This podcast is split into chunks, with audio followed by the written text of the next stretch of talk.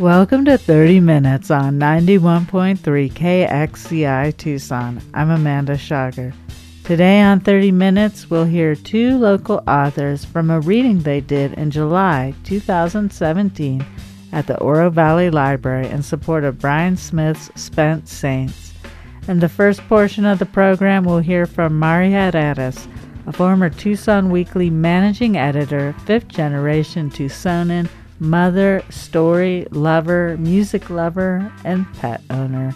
She now manages the YWCA Arizona Standing Together Arizona Training and Advocacy Center. Maggie Harstad introduces both authors. Guests speak or share their work with us, um, be it musicians or poets. And today, our special guest is Mari Herreras, and she is um, a really, really good poet that I can't wait to hear. So here you go. Well, Maggie is being a little overly kind, I believe, but I try. So that's, uh, and of course, um, I had to go through my son today for approval on the couch during breakfast of what would be good for reading today. Um, anyway, I'm, I'm happy to be here to support Brian in any way because I um, think he's wonderful. I was uh, really pretty honored to be able to work with him the last couple of years at the weekly. Okay. In this town. In this town, I've heard of miracles, small whispers, never soak into caliche even in monsoon, never die out, even if they wanted to. They are the vapors of our oldest remaining ancestors, chasing us at our heels to do the right thing for ourselves, our familia, our deepest desires, our darkest secrets. On occasion, we listen. Their movement compels us to work their miracles, to forgive, to love, to drop pretense. It keeps us from being authentic it is only then, when their task is done, whispers disappear, making space for other ancestors ready to chase us through our streets. The, there are miracles in this town delivered by whispers, our oldest ancestors, chasing us like dogs, biting our ankles, making us listen, forcing us to open our hearts to our desire to forgive what hurts the most.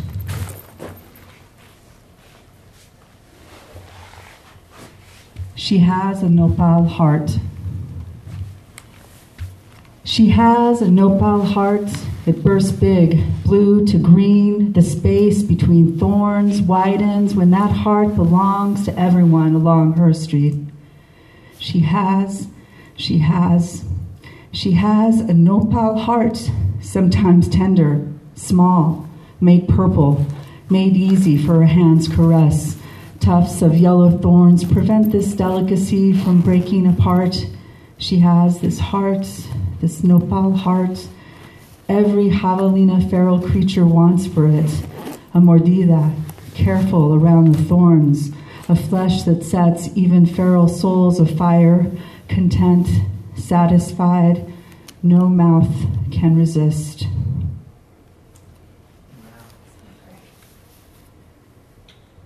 Just a girl from South 7th. How can I explain this to you except she's just a girl from South 7th, a girl who, on her way to Mass every Sunday morning, hid her gloves under a rock before meeting her friend who didn't have gloves. They walked hand in hand, same, equal.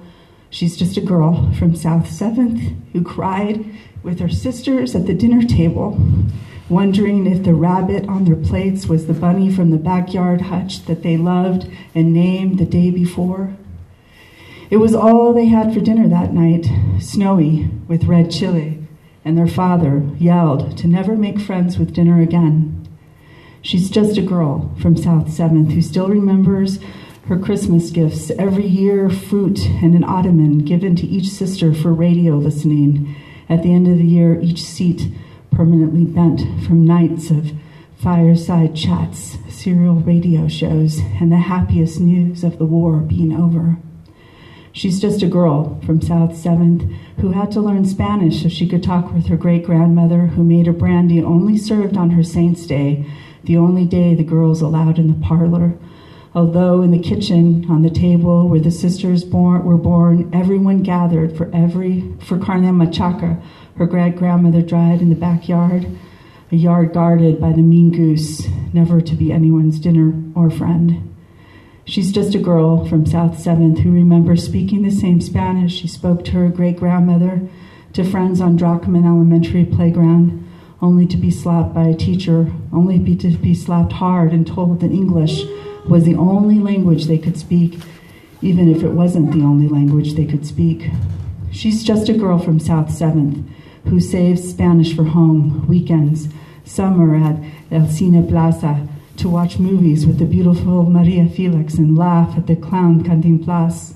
There was no Mickey Mouse Club at this theater, just Spanish, love stories, ranchero music, life in what she remembers as the neighborhood everyone now calls Barrio Viejo, this destroyed Barrio Viejo, ripped, ripped, ripped, street hearts apart.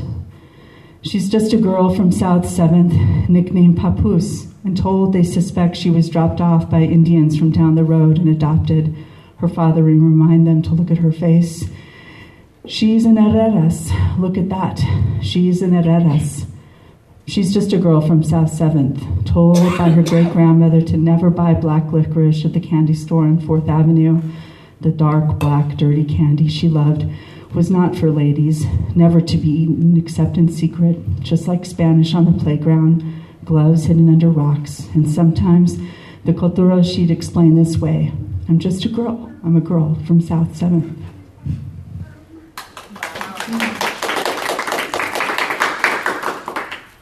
Okay, one, one more.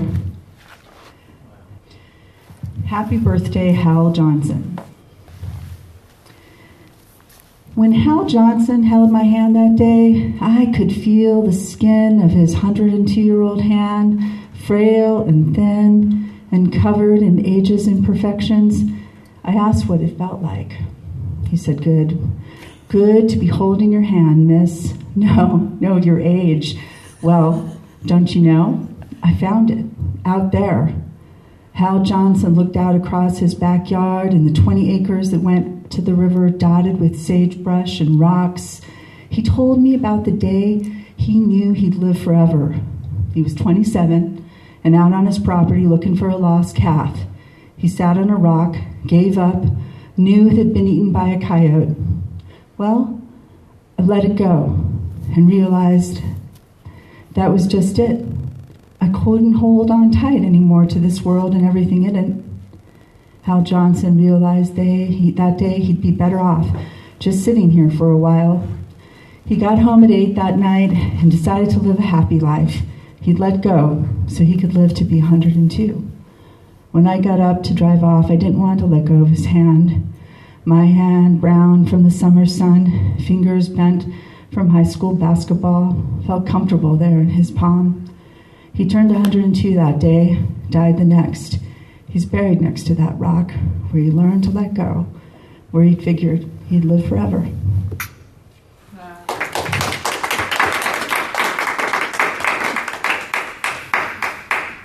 No, we get to meet the most magical people on the road, and thank you. That was so beautiful. It made me cry twice.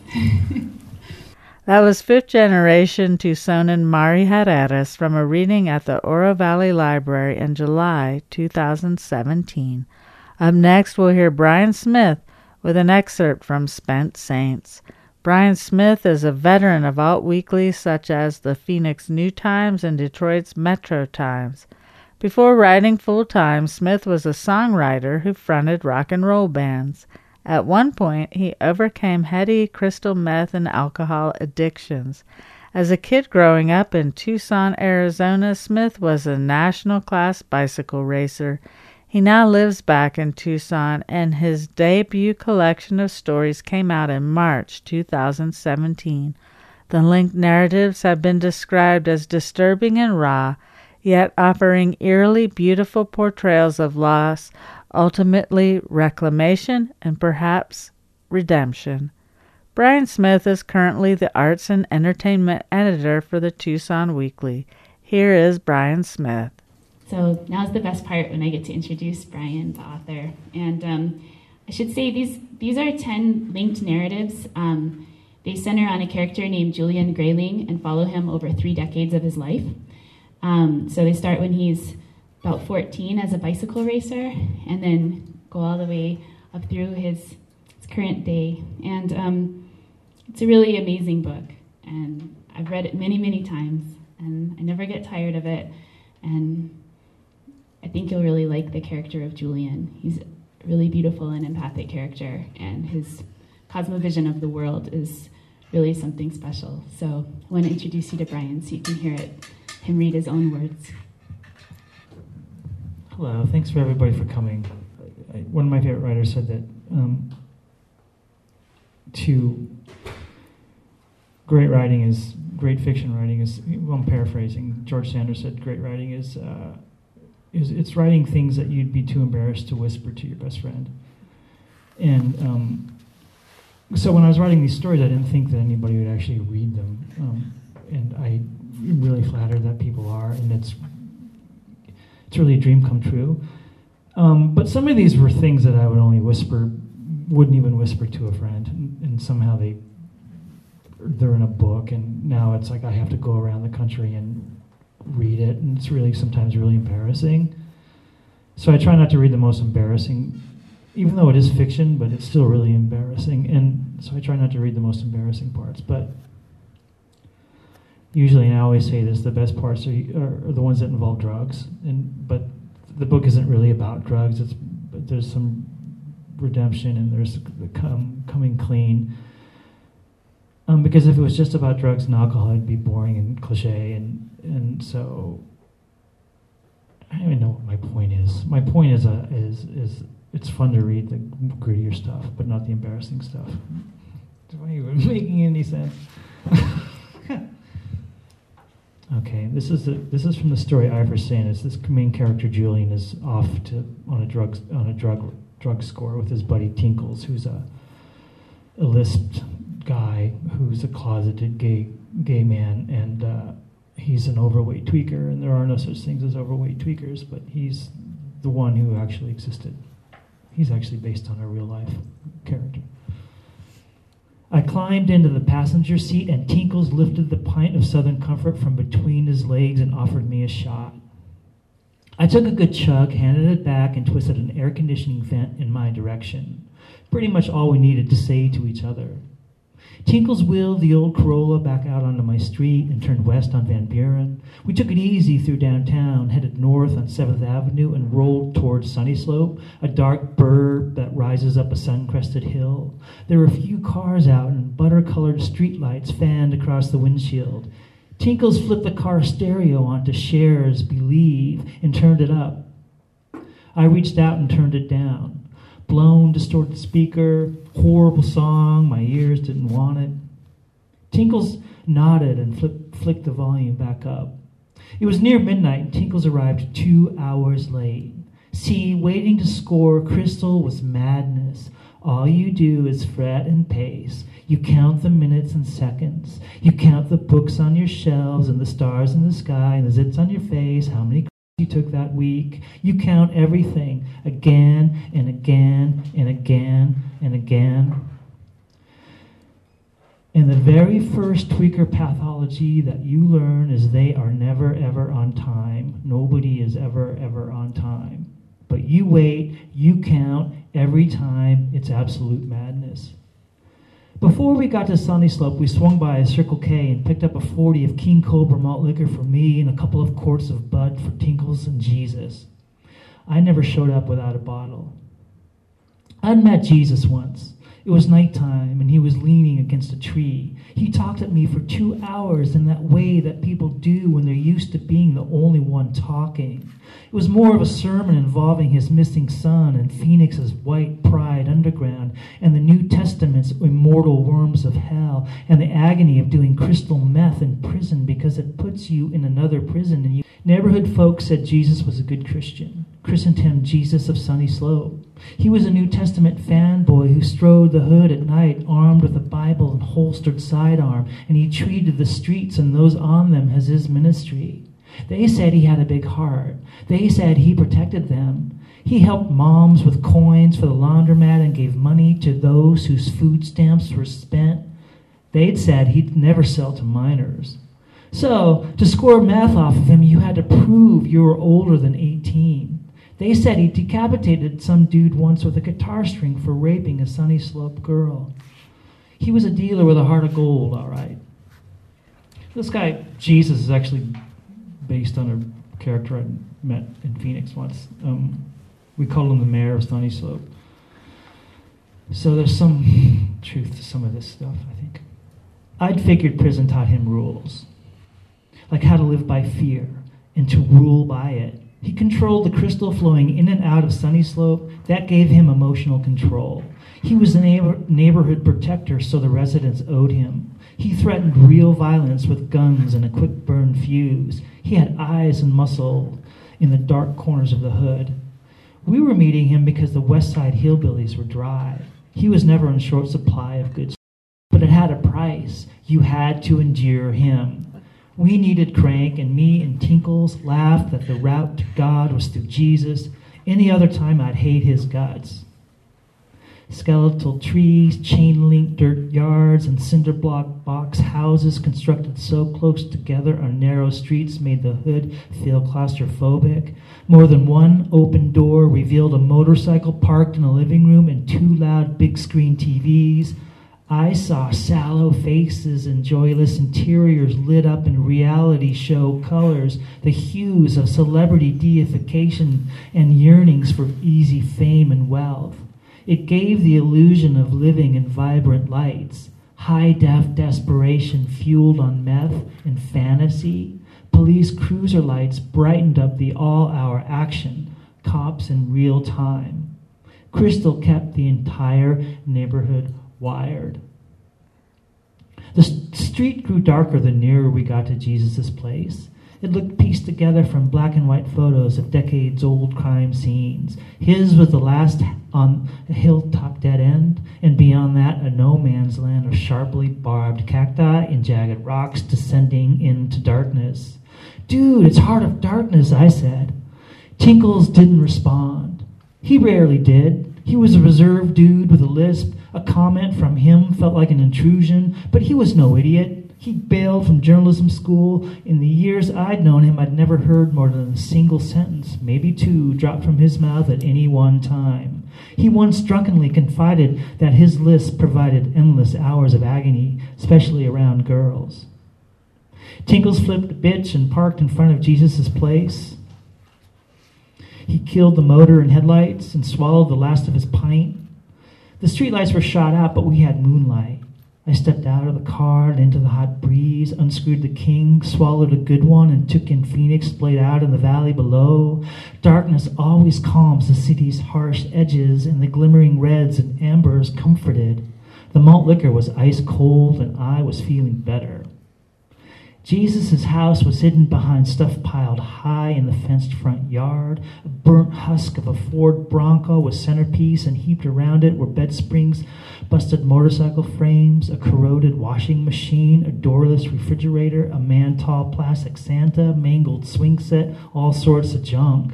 Weeds grew up through the chaos, and you could taste the rust on your tongue. A barricade passing itself off as some blue collar art installation depicting a meth damaged vision of Eden. Tinkle stepped from the car, and a raging pit bull emerged from under the junk and scared the crap out of us. We, sp- we sprinted up Jesus' dirt driveway, and I followed Tinkles around the house to a side entrance. Now, Tinkles is the only overweight tweaker I'd ever met, maybe the only one who'd ever existed. So his trot had me howling. I've never, I'd never seen him attempt to run. He looked like one of those old Weebles toys wobbling side to side, but with globs of jiggly flesh threatening to split his maroon work slacks and pop buttons from his shirt. Even he laughed. The side entrance was half hidden by dead vines. We ducked to avoid a smashed up security camera dangling from a cable off its mount. We knocked, waited, Knocked again, waited. Tinkles unpinned his work shirt name tag and slid it into his pant pocket. We knocked again, longer this time. Panic rose. Every cell in my body was screaming for meth. I unscrewed the king and sucked. God bless the king of malt liquor. The peephole darkened. Another moment passed. We heard voices on the other side of the door. Another moment passed. Christ! Then multiple deadlocks finally clicked and the door swung open. We stepped inside and tweaker effluvia filled our faces and I almost choked on what smelled of underarms and peeled onions and lawnmowers. A woman stepped from behind the door and acknowledged us. She was skinny and skull eyed, dirty blonde and pregnant, a pole and faded pastels with a hump in the middle and two heartbeats one of which one of which was visible in her neck, speed thumping away. She shut the door behind us and vanished like a ghost down the dark hallway. She had no presence, emanated nothing, and left little impression. People ravaged by crystal meth are like that, like something tangible in their being. Astral planners call it aura, had been eaten away. You see them physically, but they're lighter in every sense of the word. A Confederate flag stretched across the ceiling, nailed up in the center and corners, backlit by the ceiling bulb. It gave off a blood red tint of hate. Okay.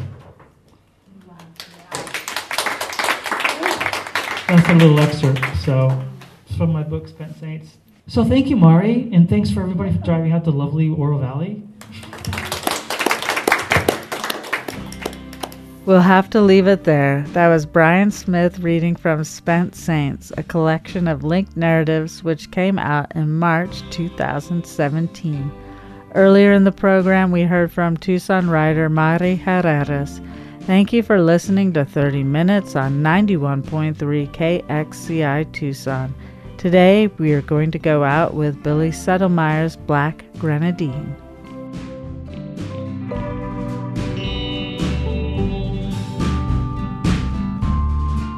The work of miracles, she bears no sign. Mm, just the cradle edge of a world, of a world gone flat, flat inside. These granite gardens hold no secrets here.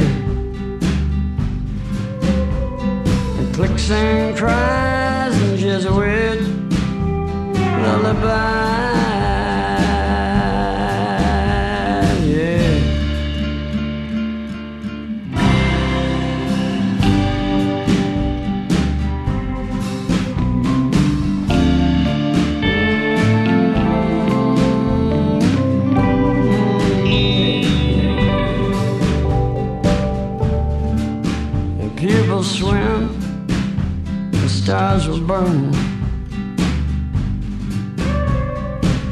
Charlotte Night, Black Angel on the machine.